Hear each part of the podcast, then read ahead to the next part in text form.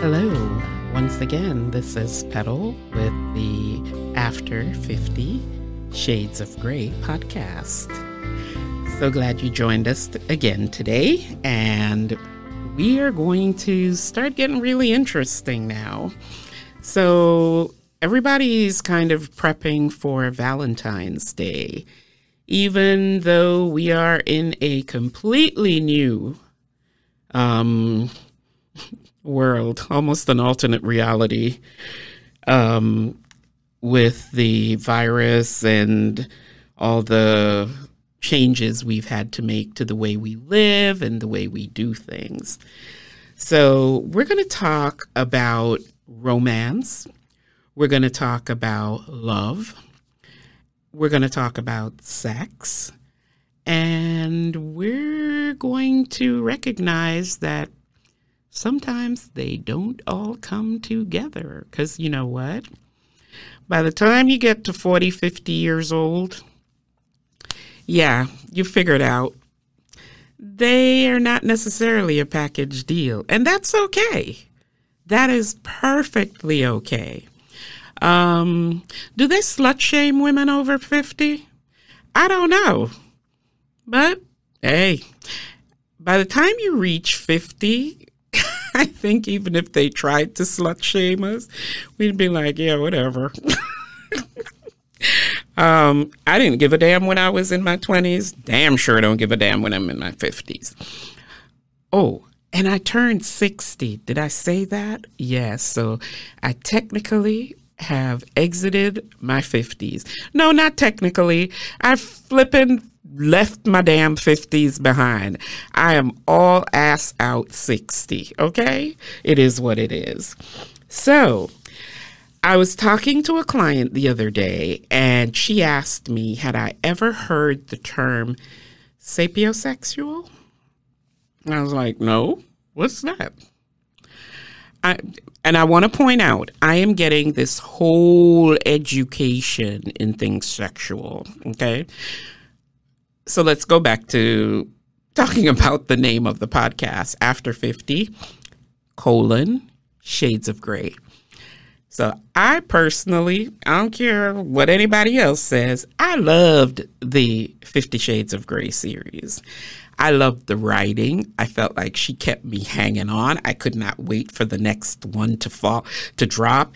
And when she did the third one, I felt like she dropped me off a cliff and just stopped. I honestly did. Um, but I personally loved her writing. I've heard people say the writing was shit. Okay. You know, I always remember that when I was in the church thing, I went to a revival at my church and I was just so up and feeling good. And a friend of mine sent me an email the next day and went, I heard it wasn't nothing. It was crap. I was like, what? Were we at the same place? And that was the light bulb moment for me when I realized that we experience things differently. Now you might say, damn, you are full grown before you realize that. But even if we talk to my brother, who I follow in the numbers, right? I have three older brothers that my parents share. I have one older brother who passed away recently, Earl, who is my dad's son, um, even though he was never claimed. A whole other podcast we're going to have about family secrets. Um, and then my brother Nigel that I follow, you know, he was saying, and this is where it gets dicey because I forgot where I was going with this conversation. Oh, so we talk about, um, he'll talk about how he experienced a part of our lives as children. And I'm sitting here going, what? That's what you got out of that? Because, you know, that wasn't, mm-mm, that's not how I felt that. And people talk about that all the time because, you know, they compare kids, right? And he was the nice, did all the right things kid. Me, I'm the youngest. I'm the only girl. I was shit. I was just, I just did shit all the time. I just acted out all the time. Whole set of reasons behind that, but at the time, all it looked like was he was a good kid, I was a bad kid. And the only girl, my poor disappointed mother. Anyway, back to the whole um, Fifty Shades of Grey. So Fifty Shades of Grey opened up a whole thing that I had never really, I mean, I don't think you can have lived in this world and not heard of B D S M and bondage and that type of thing. Not to the detail that my girl brought it, but, you know, learned some things about cat o' nine tails. And now, let me just state it. Ain't nobody hitting me and not getting hit back. I'm just saying. I understand it's a different world. It's occupied by folks who enjoy. Not I, said the cat. Mm-mm. No. It just, it does not feed me, okay? Maybe because I've been hit by men who meant to do me damage. But yeah, that I don't see that ever being a part of the life. For me, it was the story. Right? I love a good redemption love story. And if you're broken, as we tend to describe ourselves as damaged and broken, we can spend our lives looking for someone to fix or to fix us. Y'all heard me? Let me say that again. We can spend our lives looking for someone to fix or to fix us. Let me be the one to bust the bubble. Neither of those options, option one or option two, serve us. Okay? Fix yourself. Fix yourself. Okay? You are the most important person in a fixing equation, and only you can fix what's broken. Now, I've heard women tell of all the great things that have been done, but you know what? When Christian Grey got into this relationship with Anastasia, is her name? Anna. Damn, can't even remember her name. He was broken, but he had been doing work. That's the other thing. Not everybody who you do the work with is going to be helpful. Some of them will do more damage than good. Choose carefully. When you're choosing a therapist, when you're choosing someone to help you through any kind of situation, whether it's trauma, whether it's career change, whatever it is, please, please, please choose wisely. You don't have to stay with a therapist or a coach if you are not feeling them. I remember the first time I fired a therapist, she got heated. She was hot. But I stood my ground. And that's the only time I believe in stand your ground, just so you know, until it serves everybody equally. Yes, I get off on tangents. Anyway. Let's just say that that opened a whole nother area of sexuality and love and romance. I'm a romantic. You can't tell by my life, except that I have a number of baby daddies um, who I all thought I was going to rescue or they were going to rescue me. When I was younger, I was smart enough to know when to get out. No, not really. Sometimes I stayed too long, but I did get out. I did not feel that because I had a child with someone meant that my life was forever tied to them. Yeah, that's a whole other podcast. Anyway, we're going back to sapiosexuality. And it is an attraction to more of someone's intelligence rather than the physical. Y'all heard me. It's an attraction to someone's intelligence more than the physical. So, you know, we big sisters who out here struggling with how we look.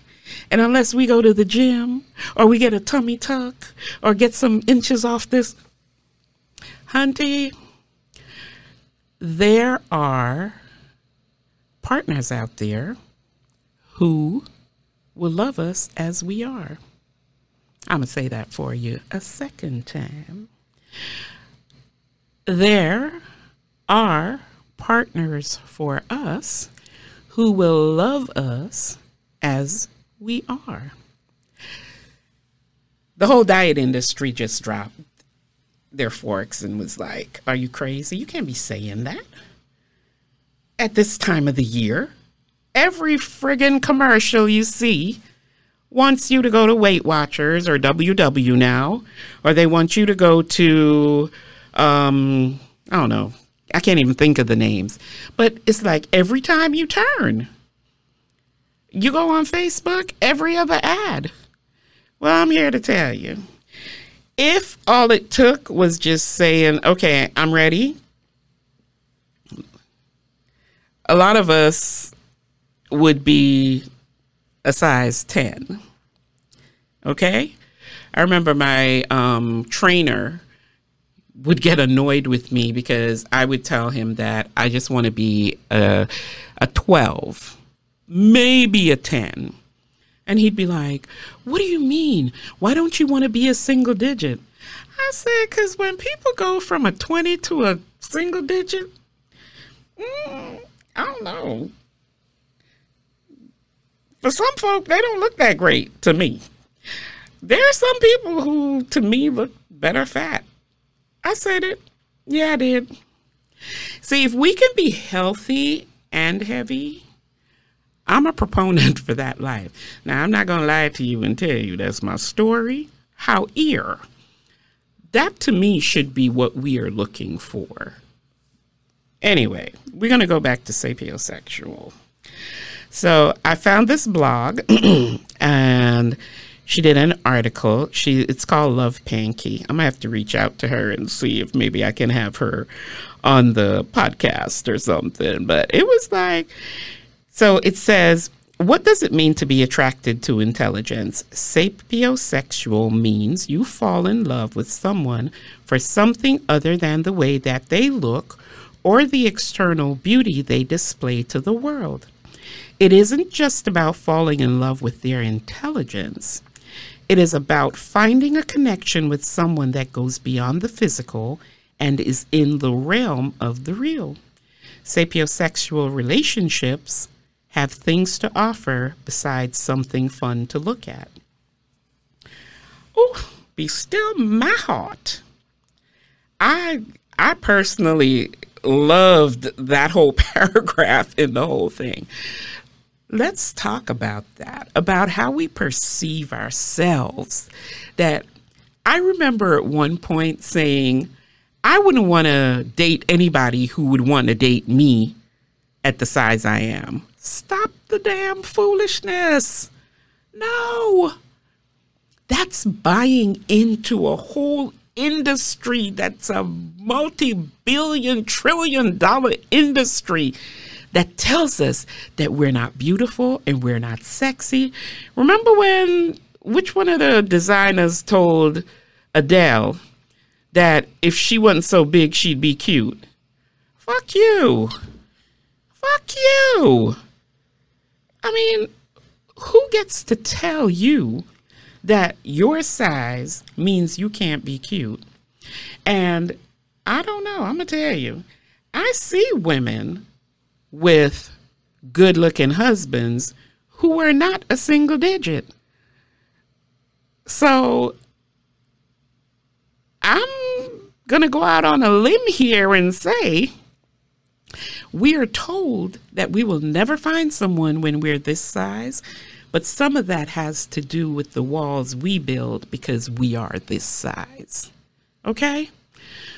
So I'm talking to my sisters today who struggle with weight, with body issues, do not see themselves as beautiful. I mean, I just got veneers for where my ex-husband punched me in the mouth, and basically my teeth just crumbled under the pressure. And I had to get crowns and finally had to get veneers to match the crown because I had stopped smiling. How sad is that? Come on. How sad is that? But every time I smiled, and I had, in my defense, I had really nice teeth before that.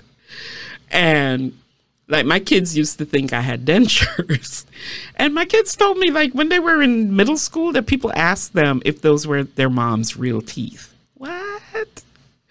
But yeah, no, it wasn't middle school. It was um, elementary. But yeah, people want to know if they were my real teeth. I loved my smile back in the day, but I now have a scar on my lip where that opened my face all the way to, I actually know what it looks like, into my nostril. Yeah. Whole other podcast about that. I have a blog post that talks about, um, you know, self-forgiveness and domestic violence and how we need to navigate those waters. Read them. But it comes to a, we come to a place where we need to say, okay, today, this is who I am, and this is who I have to love, because today, this is, this is it. And if you want to lose weight and you set that as a goal, and this is your discipline, and you're going to make this, I'm not saying that you're not right. I'm not saying that that's not what you need to do. Do you, sis? Do you? But while you're waiting to get there, please, please, please love who you are today. Because if you don't love who you are today, I promise you, the single digit you, you're not going to love her anymore. Nobody talks a lot about the stories of people who lose a lot of weight, but they don't lose the fat girl or the fat boy, fat guy mentality. We need to look at that whole discussion and get real with ourselves. I feel like if we can't love ourselves as we are, it's unlikely that we're going to love ourselves as a better looking version of ourselves. So if we can open ourselves up to love as we are, then we can do the work as we are there.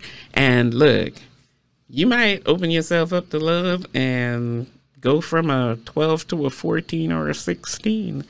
The fact is, if that person is actually in love with the fullness of who you are, that's not going to be the problem. I remember when I was doing my undergrad and I did a paper on dating after fifty.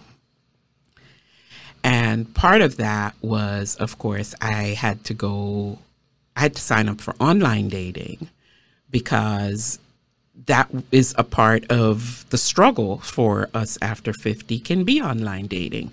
That's not our normal space. Well, so many guys write big girls don't need to call or that kind of, I'm like, and then when you look at the mud-faced fool that is saying that, you're like, honey, the big girl don't want you neither.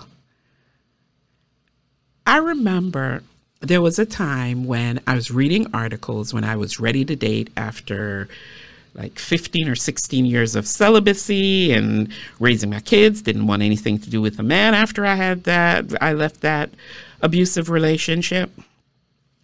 And I said to um, a coworker who was a quote unquote friend, well, you know, they say you should tell your friends that you're open to dating so they may know someone who they can introduce you to. And this broad turned to me and said, yeah, but you know, the guys who want to date big girls, they just want to date big girls because they think big, girl, big girls will do anything. I looked at her, I was like, bitch, fuck you. I'm like, the fact that you were even saying that to me is so insulting. But this is the real world, people. This is the real world. But we must not let these people decide how we feel about ourselves and what we are entitled. No, I don't like the word entitled, but what we deserve. Yeah, what we are entitled to. Fuck it. Um, as a big girl, I've done the work to get the emotional, physical, well, physical, maybe not in the what you see, but I've done the work to make me a valuable partner in terms of the things I am aware of who I am. I know what I want. I know what I don't want. And I am big enough to ask for what I fucking want. Yes, I am. And if you can't give that to me, I am not obligated to accept it. Now, maybe what I want in this area, you don't deliver right there. I remember someone was saying to me, oh, yeah, you just want somebody for companionship, right? Not for sex. Um, wrong. I don't know where that came from, but yeah, not really. I'm going to drop some little facts here for y'all that came up in my research. People in the sixties, seventies, the after fifty crowd, we are the highest demographic for new cases of S T Ds, sexually transmitted diseases. Now, that has a foundation in a bunch of different things, not least of which is that for many of us, condoms were for if we didn't want to get pregnant, right? Uh-uh. Wrong. Condoms protect you from dirty dick. Hopefully. Um, you need to be wearing, or your partner needs to be wearing a condom if you're dating, especially if you're not sure if they date other people. I ain't gonna slut shame you if you're sleeping with more than one man, just so you know. Do you, sis, do you. But cover that thing up. Cover that thing up. Okay? Just putting that down there for y'all. Back to where this conversation began. If we are so caught up in, ooh, I got so much fat on me, he would not be able to find that thing. Trust me. If he can't find it with the fat, potentially he can't find it without the fat. Keep it moving. Keep it moving. I'm not going to be here for the conversation that says that unless you lose weight, you can't have good sex. Nope. Nope. I remember they were saying, you know, when a woman is heavier, she finds it difficult to get pregnant. Somebody needed to tell my ass that, because my fat ass at size fourteen, size eighteen, size twenty, I would have still been churning out babies, honey. Just so you know, I got seven that I gave birth to. So, yeah, all of that. Have you ever seen some of these sisters that can do some yoga, that could turn a world upside down, literally? I, I'm not buying it. I am not buying it. I am not by any means advocating for us not to be healthy. But in the absence of being a size eight, six, five, twelve, whatever, You got to be okay with you today. And anybody who wants to say different, ah, you could kiss my ass. Just plain and simple. Um, you know, I understand that being fat is worse than being a seditionist. I understand that. But that's in your book, not in mine. And this is my book. So guess what? It's not worse. You can be the nastiest bitch and thin, and that's okay. You can, you're still expected to find a man if you look halfway decent. But if you're fat, they even question if you're cute. Yeah, we got to come up against that. So, all of this to say, big girls, if you're out here and you are listening to me, put your makeup on. Put your little what you can wear on. I got back trouble, so I can't wear stilettos. I was never a stiletto girl. I got to tell y'all that story. Ooh, one night in New York, walking barefoot with them damn stilettos in my foot, in in my hand. Ooh, yeah, it wasn't cute. Ooh, those feet hurt. Anyway, comfortable shoes. Look, the man you're looking for, if all he's looking for is what you look like, or if that's the primary thing for him, if that's what makes him go, mm, then you're not the one for him. Have you ever seen people in relationships, and it might be two gorgeous people, or it might be two attractive people, and you're like, ew, it's almost like they hate each other. Because society tells us that apparently we need somebody to look good if we look good.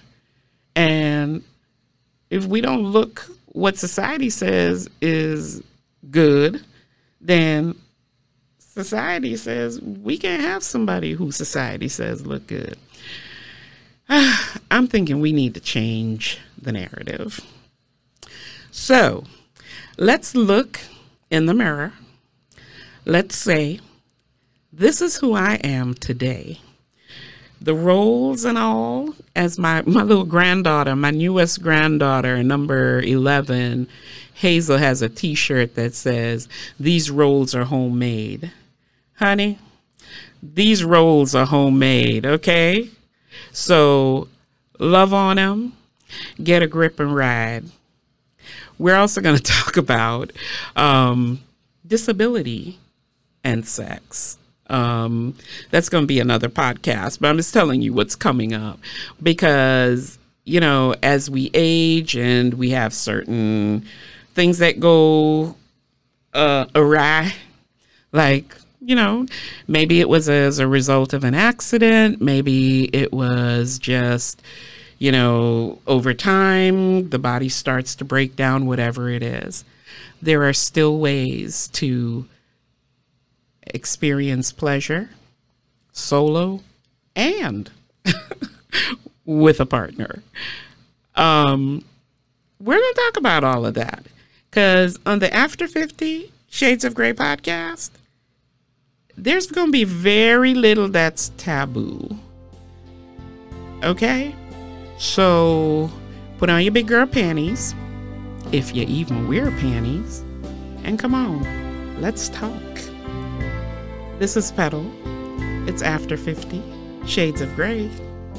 And I am just so happy you are here with us. Have a great one.